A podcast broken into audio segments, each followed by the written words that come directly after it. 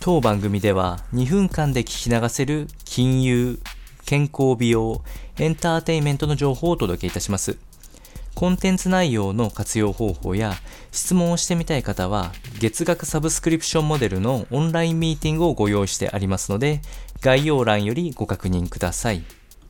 本日はファイナンスエッセンシャルズから不動産投資の仕組みについて説明をしていきたいと思います。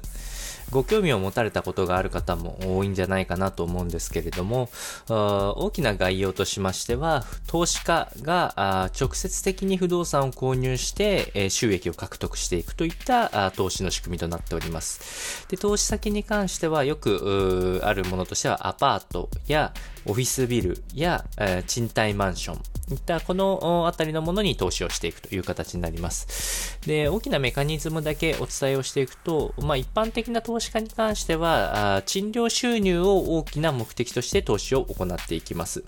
これは投資物件の家賃収入を、えー、得ながら、そちらを、まあ、あの、利回りで換算しながら、収益を確認していくというようなものが主となっております。えー、そのため、えー、そのマンションなり、えー、ビルなりの入居稼働率っていうものに連動して収益が決まるので、ここがチェック項目となっております。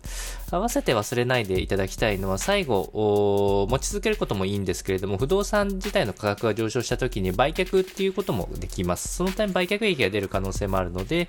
え過去を見ると不動産価格っていうのは上昇の一途を辿っております。売却しても利益が出る場合は、売ることも検討してはいいのではないかかというのが1点です。えー、で、その他のメリットとしては、所得税控除や住民税控除、または相続税の対策にも使われることがあったりしますが、えー、固定資産税の対象になるので、その発生が忘れないようにというところと、えー、一番これがあると思うんですけれども、ローンを組めるんですけれども、無理のない計画をしないと、えー、失敗してしまうということがよくあるお話になりますので、この点を注意してみて、え、考えてみてはいかがでしょうか。